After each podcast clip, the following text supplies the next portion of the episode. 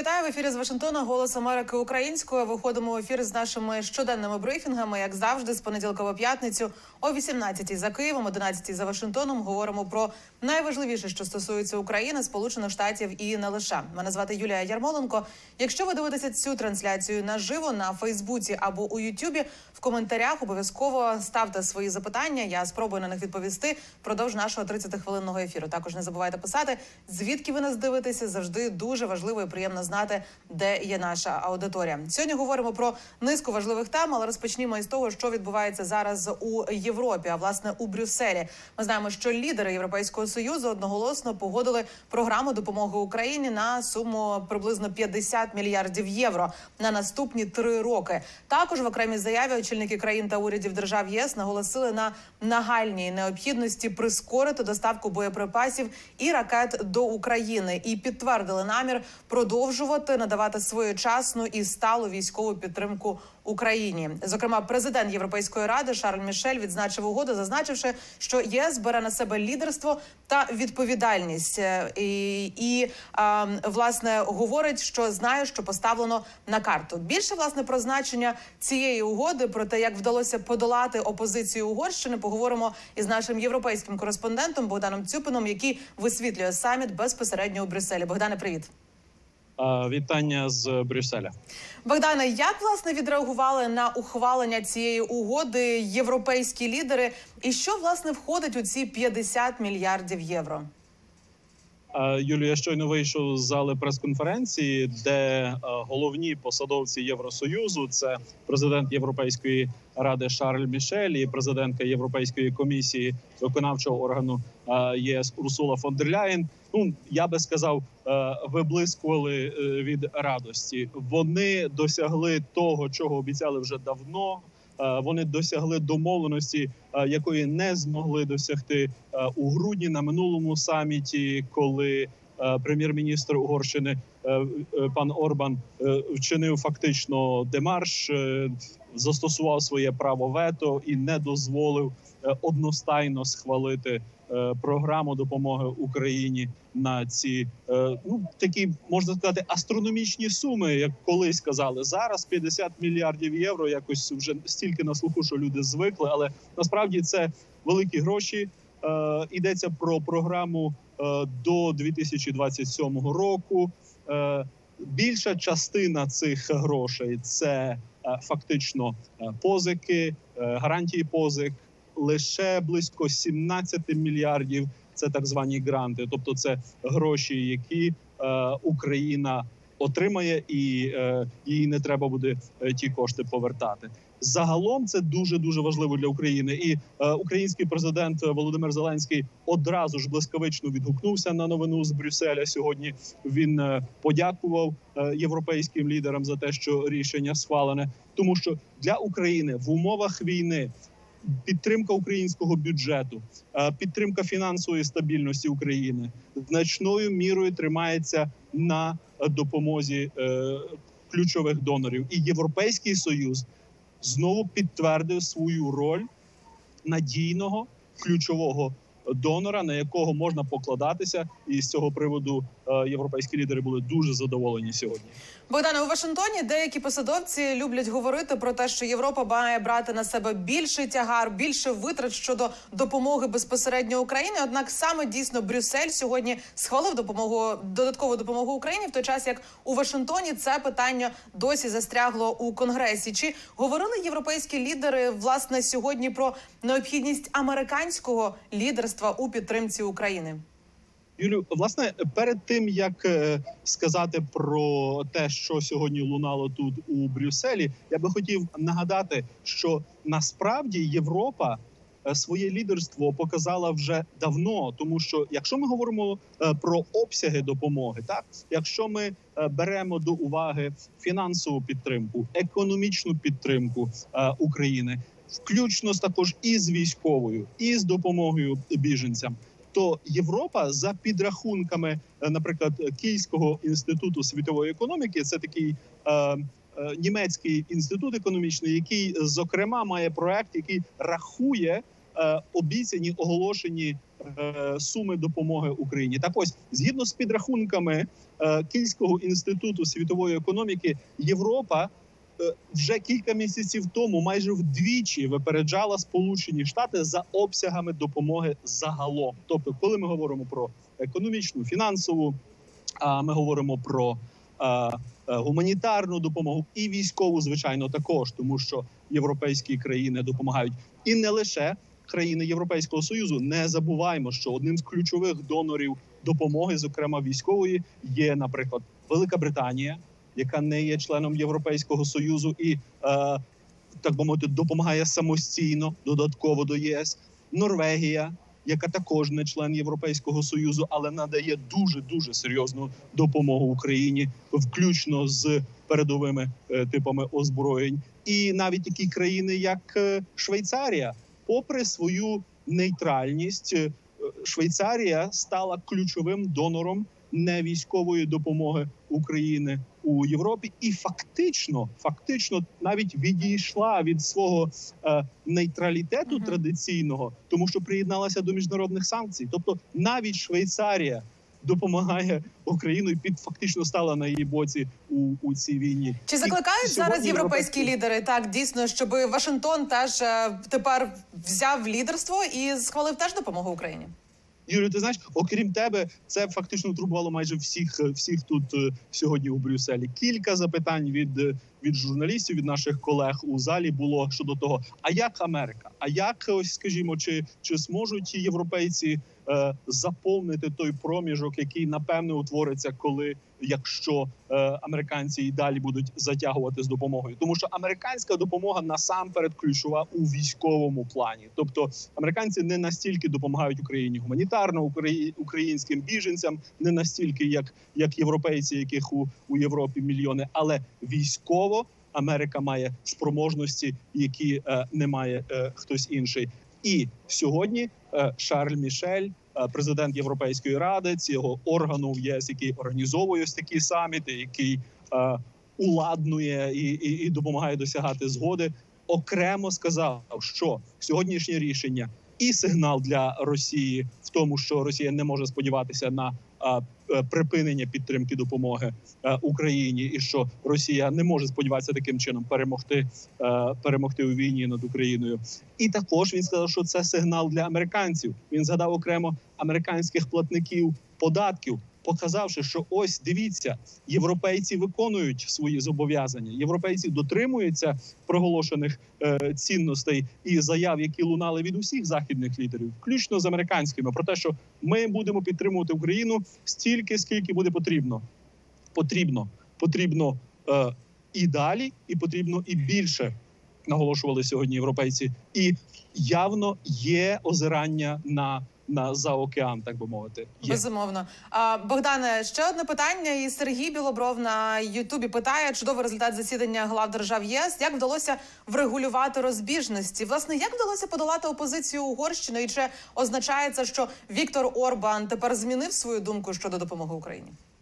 Ем, знаєте, е, Віктора Орбана вмовляли чи переконували, а дехто каже, що тиснули на нього. До речі, сам пан Орбан казав, що е, він мало не шантажу зазнає з боку Брюсселя. Якщо е, постежити за заявами пана Орбана упродовж цього періоду, перед е, самітом ще в грудні, коли він е, блокував рішення, і впродовж цих днів підготувань е, пі- е, приготування до, до цього саміту, надзвичайного до речі, саміту, е, окремо фактично присвяченого насамперед питанню України, то він дуже серйозно заявляв свою опозицію, і насправді оце переконання відбулося не на офіційному засіданні саміту. Були е, дуже серйозні розмови до того. Сьогодні, навіть зранку, ще до офіційного початку е, засідань е, ради керівників країн держав і урядів Європейського союзу, Шарль Мішель оприлюднив фотографію. Дуже вибраний був цікавий кадр. Я сказав на ньому сиділи представники чотирьох найбільших країн Європейського союзу: пан Макрон, президент Франції, Олаф Шольц, канцлер Німеччини. Також е, е, сиділа е, Джорджа Мелоні, е, прем'єр-міністерка Італії, а також Урсула фон дер Ляєн і Шарль Мішель, головні посадовці Європейського союзу. Вони усі сиділи і усміхалися, окрім е, так мовити, задуманої е, Джорджі Мелоні. Єдиним набурмосеним і похнюпленим е, там сидів е, Віктор Орбан. Е, напевне, були і різні ситуації. Можливо, він і на тій зустрічі також і усміхався, але таке враження, що кадр був вибраний свідомо для того, щоб підкреслити, що з, Орбаном у Європейському Союзі розмовляли дуже серйозно для того, щоб ну фактично Орбан наголошує на тому, що е, Угорщина суверенна країна, він е, керівник суверенної держави, але вступивши в Європейський Союз, вступивши в НАТО, е, фактично в клуб західних держав, використовуючи всі можливості заходу і Європейського союзу, включно з фінансовими, економічними, країни також е, проголошують, що вони дотримуються спільних цінностей, спільного курсу, і фактично е, віддають частину свого суверенітету в деяких питаннях. Е, Таким е, таким установам чи органам, як Європейський Союз, і пану Орбану, напевне, все ж таки е, ці керівники змогли довести, що, попри його особливу думку, попри його особисту позицію, попри його можливо приязнь до, е, до пана Путіна, чи попри його любов до е, російських енергоносіїв, російської нафти, російського газу і атомної енергетики, Росія не забуваємо будує велику атомну електростанцію в Угорщині. Попри це все, він як представник країни Європейського союзу має певні зобов'язання, а не лише якісь там свої свої окремі інтереси. І таке враження, що ці переконання подіяли. Чи став він прихильником допомоги Україні? Ем, я маю сумніви, але побачимо. Я думаю, що нас є також коментар Дональда Туска, який власне підсумовує сьогоднішнє засідання і говорить про те, що немає у європейському союзі а, втоми від допомоги Україні. Давайте послухаємо цей коментар. There's no problem with so-called, you know, Ukraine fatigue for sure. Із так званою втомою від України точно немає проблем. У нас зараз тут у Брюсселі є втома від Орбана. Нам потрібно вирішити так багато речей. І звичайно, нам сьогодні потрібно зміцнити нашу єдність навколо України проти Росії та її агресивної політики. Я не можу зрозуміти, не можу прийняти цю дуже дивну і дуже егоїстичну гру Віктора Орбана. Я думаю, що плану Б насправді немає, і це питання до Віктора Орбана вирішити, чи є Угорщина частиною нашої спільноти, чи ні. Знаєте, українське питання є життєво важливим не лише для Польщі, для нас усіх. І сьогодні ця позиція Віктора Орбана це загроза для нашої безпеки. Це щось таке очевидне і водночас неприйнятне. Проблема в тому, що певним чином Віктор Орбан має рацію. Якщо його погляди, якщо його позиція буде домінувати тут у Європі, то Україна точно програє. Але це не фаталізм. Ми можемо це вирішити, і в цьому проблема. Я хочу переконати наших партнерів, а також Віктора Орбана, що Україну можна ефективно захистити від цієї агресії. І я абсолютно впевнений, що в нас є шанс зробити це, як я вже казав, ефективно. Але для цього нам потрібна ця єдність. І Віктор Орбан має усвідомлювати, що через свою гру він нестиме відповідальність за чорний сценарій. Богдана, лишається буквально хвилина. Чи змінив е, Віктор Орбан е, свою позицію щодо України? Чи він продовжує вести якісь дестабілізаційні дії?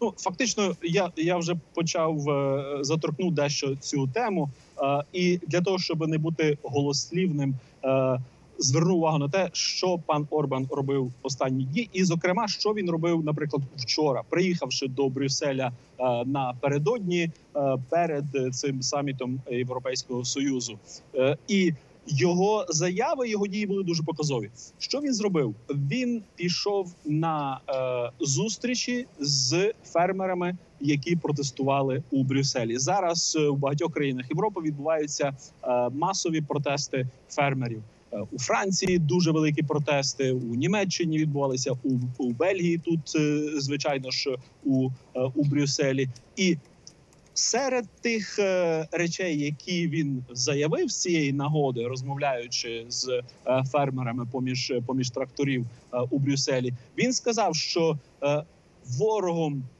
фермерів і ворогом селян у Європі, мовляв, є керівництво Європейського союзу, яке на його думку е, неправильно діє, попри те, що фактично Угорщина є частиною Європейського союзу, він є частиною е, тих. Е, органів, які схвалюють рішення Європейського союзу. Але крім того, він сказав, що є проблема з Україною і з конкуренцією української агропродукції. Тобто, ми бачимо, що е, пан Орбан, керівник уряду Угорщини, вже не вперше намагається подати Україну як проблему для Європи, не лише проблему для е, Угорщини, але проблему для, для Європи. І, зокрема, зараз він використовує ось ці протести фермерів у Європі, які пов'язані з дуже дуже різними чинниками. Тобто, головне, звичайно, це те, що е, фермери хочуть заробляти. Заробляти більше, а платити за енергію, за пальне, за насіння, за добрива е, хочуть платити платити менше. Але зараз, через те, що ціни на енергоносії зросли, е, певний стрибок був звичайно ж унаслідок російської війни е, проти України. А е, через переспрямування потоків українського збіжжя, зокрема через коридори солідарності з Європою, у Європі з'явилися певна кількість, більша кількість українського збіжжя, українських сільськогосподарських продуктів. Дехто каже, що коливання цін, на які скаржаться європейські фермери, спричинені через Україну, через доступ українських товарів на Україну. Орбан тепер вказує пальцем. Богдане, будемо безумовно стежити за тим, як розвивається ця ситуація. Дякую тобі надзвичайно. Богдан Цюпин приєднувався до ефіру, підбивав підсумки саміту ЄС, де європейські лідери схвалили додаткову допомогу для України. Дякую, Богдане. У Білому домі тим часом закликають спікера Палати представників Майка Джонсона не чинити опір двопартійній угоді про кордон, над якою нині працює двопартійна група сенаторів, і схвалити додаткову допомогу для України. Напередодні наша колега Пеці Відагусфара поспілкувалася із представником Ради з нацбезпеки США Джоном Кірбі і запитала у нього зокрема про те, чи готує Білий Дім можливо новий запит запит на допомогу Україні окремо від інших пріоритетів національної безпеки для того, щоб пришвидшити його схвалення. Їхній діалог далі. Я хочу перейти зараз до питань України і кордону. Схоже, що республіканці в палаті представників змінюють їхню позицію та зараз відкидають будь-який компроміс щодо кордону чи допомоги Україні, тому що вони не хочуть давати цю перемогу президентові в рік виборів. Чи є у вас вихід з цієї what Вочевидь, я не можу говорити про виборчу політику чи про мотивацію, яка стоїть за такими рішеннями. Дуже важливо, щоб ми отримали це фінансування для України, Ізраїлю, індотихоокеанського регіону і звичайно для безпеки кордонів. Президент сумлінно веде переговори із сенатом.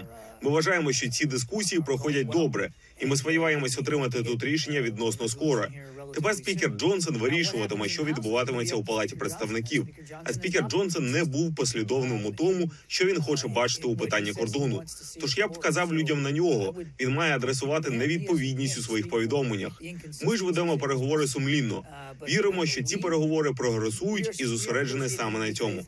We believe those negotiations are making progress, and that's what we're focused. Ви все ще дотримуєтесь цього підходу чи розглядаєте можливість надати фінансування для України окремо? I don't want to get ahead of. Я не хочу випереджати ситуацію. Маю на увазі, що зараз ми в розпалі переговорів, які ще не завершені. Тож я не хотів би вдаватись до спекуляцій. Отакий коментар Джона Кірбі. Ми мусимо про- продовжувати допомагати Україні. З таким закликом президент е, США Джо Байден виступив цього ранку на молитовному сніданку у Вашингтоні. Це щорічна подія, яка збирає релігійних і політичних лідерів з усього світу. Президент, е, зокрема, помолився за єдність США і за мир у всьому світі. Більше про деталі цієї події поговоримо з моїм колегою Андрієм Борисом, який власне і стежить за тим, як відбувається молитовний сніданок. Андрію, привіт. Вітаю, Юлю. Андрій, давай спершу розповімо нашим глядачам, що власне таке молитовний сніданок, наскільки це велика і важлива подія. Е, Тут Юлю важливо пояснити, що молитовний сніданок це не лише одна подія, це умовна назва для серії серії зустрічей американських політиків, е, іноземних політиків, е, громадських діячів з впливовими релігійними лідерами в Америці. Е, Здебільшого мова йде про баптистів. Чому впливовими? Тому що Америка нагадаю, вона е, е, американці найбільш релігійна нація серед розвинутих країн е, світу. Е, 60% американців називають себе або е, протестантами, або католиками.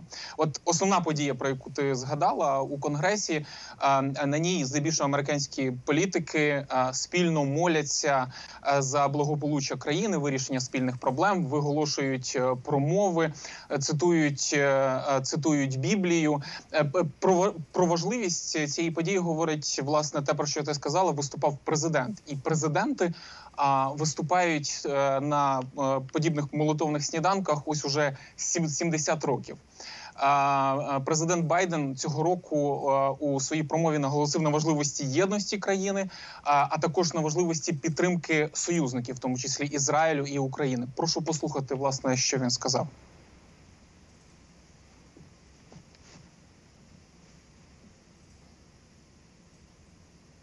We value and pray for the lives taken. Ми цінуємо та молимося за втрачені життя, за родини, покинуті на призволяще, за тих, хто живе у жахливих умовах, за невинних чоловіків, жінок і дітей, взятих у заручники, за тих, хто опинився під бомбами або втратив оселі і не знає, звідки прийде наступний обід, і чи буде він взагалі або коли зможе повернутися додому. Ми не лише молимося за мир, ми активно працюємо для забезпечення миру, безпеки, гідності для ізраїльського народу та палестинського народу. Я займаюся цим день і ніч. І як багато хто з вас у цій залі працює над тим, щоб повернути наших заручників додому, щоб полегшити гуманітарну кризу та встановити мир у Газі та Ізраїлю, стабільний мир з двома державами для двох народів. Ми також працюємо заради миру, безпеки та гідності для українського народу, який демонструє неймовірну сміливість і витривалість проти путінської агресії. Ми повинні продовжувати допомагати їм. Андрій, традиційно вже на такі молотовні сніданки приїжджають і великі українські делегації. Хто саме приїжджає? Яка їхня роль у цій події? Ем, Зазвичай Юлю списки власне гостей вони не розголошуються. Відомо, е, що для того, щоб потрапити принаймні на цей головний молитовний сніданок, потрібно запрошення е, від сенатора або конгресмена. І як писали раніше медіа, а це е, нерідко гості платять е, за це запрошення від 100 до 150 тисяч доларів. Е, Усе заради е, не стільки заради самого молитовного сніданку, скільки заради спілкування оф-рекорд з е, в кулуарах з впливовими американськими політиками. От відомо, що раніше на подібні заходи потрапляли росіяни, не тільки російські політики, а й навіть шпигуни, як от пані Бутіна, яка була у 2018 році е, звинувачена у США у шпигунстві. І от власне для того, щоб не потрапляли на подібні події, от такі е, скандальні або суперечливі люди. е, Від минулого року е, конгресмени вирішили змінити е, організатора е, таких зустрічей. Раніше це був фонд братерство. А у нього була доволі скандальна репутація. На Нетфліксі навіть вийшов серіал про цей фонд Сім'я. Про його де це був документ документальний Мгм. фільм про е, зв'язки, про таємні зв'язки всередині е, цього фонду з е, американськими політиками. І от від минулого року вони змінили змінили власне розпорядника цієї події для більшого контролю власне за гостями, за тими, хто приходить на подібні сніданки. Юлі. Дуже цікаво, Андрію. Які власне меседжі українців? Що вони намагаються донести цього року? У нас буквально дві хвилини лишається. Українці власне цього року дуже е, е, дуже різна група українців представлена цього року. Це не тільки політики, які раніше здебільшого це були депутати, але цього року це і представники релігійних громад, і капелани, і різні громадські діячі. І вони е, спілкуються з різними з різними категоріями, з різними прошарками, скажімо так, у Сполучених Штатах. Здебільшого українці приїхали сюди в рамках так званого українського тижня. Співорганізатором цієї Украї... співорганізатором власне поїздки українців і зустрічі є такий собі Павло Унгурян. Це колишній депутат е, український, дуже впливова людина в баптистських колах України. І от власне давайте послухаємо, що він сказав про, про поїздки, про поїздку і про зустрічі українців. Український тиждень має на меті дві стратегічних цілі: перше це адвокація України, просування українського інтересу е, зараз у цій страшній війні. І ми вчора от мали зустріч е, голів церков, українських церков з спікером Майком Джонсоном. І ми говорили як віруючі люди, як християни, про те зло, яке несуть е, росіяни в не тільки в Україну, а сіється це зло зараз по всьому світу. Потерпає Ізраїль, небезпека у південно-східній Азії і розумні віруючі люди це абсолютно розуміють. Але безумовно ця робота має вестися постійно і нашою українською діаспорою тут, і не лише на національному рівні, а не на, на регіональному рівні Америки. Саме тому другі, другим завданням нашого українського тижня є встановлення стратегічного партнерства між Україною і США, в тому числі на рівні штатів і областей, щоб і університети, і госпіталі, е, шпиталі, е, і молодь, і бізнес, і військові, і капелани, і церкви були партнерами між собою у цій великій стратегічній партнерській роботі, яку ми маємо разом зі Сполученими Штатами здійснити. Дуже цікаво. Насправді дякую тобі дуже, Андрію. Андрій Борис був на зв'язку зі студією. Говорили ми про те, що таке молитовний сніданок і з чим приїхали українці. І наші колеги також будуть продовжувати стежити за подіями молитовного сніданку більше в програмах «Частай- Частайм і на соцмережах Голоса Америки Української. Друзі, і на сам кінець є ще одне питання: про що була власне прес-конференція Ллойда Остіна, яка відбулася буквально півгодини тому. Я думаю, про це нам розкаже мій співведучий Остап Яриш, який сьогодні працює у Пентагоні. Остапе, привіт. Отже, які головні власне меседжі ти почув на цій прес-конференції? Що запам'яталося, і чи говорив Ллойд Остін щось про Україну? Юлю, вітаю. Дійсно, прес-конференція почалася півгодини тому, закінчилась буквально декілька хвилин перед е, перед моїм включенням. Дійсно, знаю, що кинулося в очі, Юлю, що наскільки складно поки що Ллойду Остіну пересуватися після операції, е, яку він отримав. Нагадаю, Ллойда Остіна діагностували рак простати, і це перша його прес-конференція у Пентагоні з часу його госпіталізації. Практично вся ця подія Юля була зосереджена на питаннях журналістів е, щодо а, е, на питаннях журналістів щодо здоров'я Ллойда Остіна, як він почувається, і також Юлю е, щодо тих питань, чому він не попередив адміністрацію президента Джо Байдена особисто про свій діагноз. Про свою гос- госпіталізацію нагадаю, було дуже багато запитань і, е, і застережень журналістів в конгресі, що е, не було відкритості від Пентагону з цього боку. Ллойд сказав, що він шкодує, що не попередив президента особисто вчасно. А на питання, чому він цього не зробив, сказав, що в президента завжди дуже багато справ, з якими він має е, дати собі раду, і не хотів Ллойд Остін додавати свої свої персональні проблеми, як каже він, е, на стіл президента і обтяжувати його також тим. Втім, каже він, що Джо Байден ці вибачення прийняв, відреагував на них. Тепло, як сказав самой Достін, і продовжують вони працювати. Також Юлю багато питали про загострення на близькому сході, про відповідь Сполучених Штатів на атаку, яка забрала життя трьох американських солдатів, поранила ще понад 40. Питали про те, наскільки Сполучені Штати готові давати цю чітку відповідь, наскільки готові протидіяти Ірану. Питали власне про роль на близькому сході, про Україну. Ми намагалися Юлю поставити питання. На жаль, час був обмежений на прес-конференції, зважаючи також на, на стан здоров'я Ллойда Остіна. Було йому помітно також складно стояти півгодини відповідати на питання журналістів. Сподіваємось, ми ці питання адресувати пізніше до прес-служби білої перепрошую Пентагону, до речників. Питання щодо підтримки України щодо продовження е, надавання боєприпасів та іншого необхідного озброєння. Юлю, ці питання адресуємо згодом. Але ось на цих речах, про які я сказав, була зосереджена передовсім прес-конференція. Перша прес-конференція Ллойда Остіна після того, як він повернувся на роботу після операції. Остапе, дякую тобі дуже. Дякую, що підбив підсумки цієї важливої безумовно прес-конференції. Остап Яриш був на зв'язку із Пентагона. Друзі, дякую вам надзвичайно за вашу активність. Бачу, що на зв'язку є Дрогобич, Київ, рідний Луганськ, Харків вітає також Христинівка Черкаської області. Італія дивиться Норвегія. Бачу, що також див- дивиться Дніпро. Друзі, обов'язково стежте за соцмережами Голосу Америки. Підписуйтеся на наші сторінки. Там є найсвіжіша і лише перевірена інформація. Сьогодні у програмі Чистайм будемо говорити про ще більше важливих для України тем, зокрема про ситуацію у конгресі. Тому приєднуйтесь до програми Чистайм. А брифінг повернеться до ефіру вже завтра, як завжди, о 18 за Києвом, 11 за Вашингтоном. Там ми побачимось. На все добре. Бережіть себе, Па-па. Завантажте мобільний додаток Голосу Америки. Додаток дозволяє автоматично обходити блокування завдяки вбудованому VPN сервісу. Читайте новини, дивіться.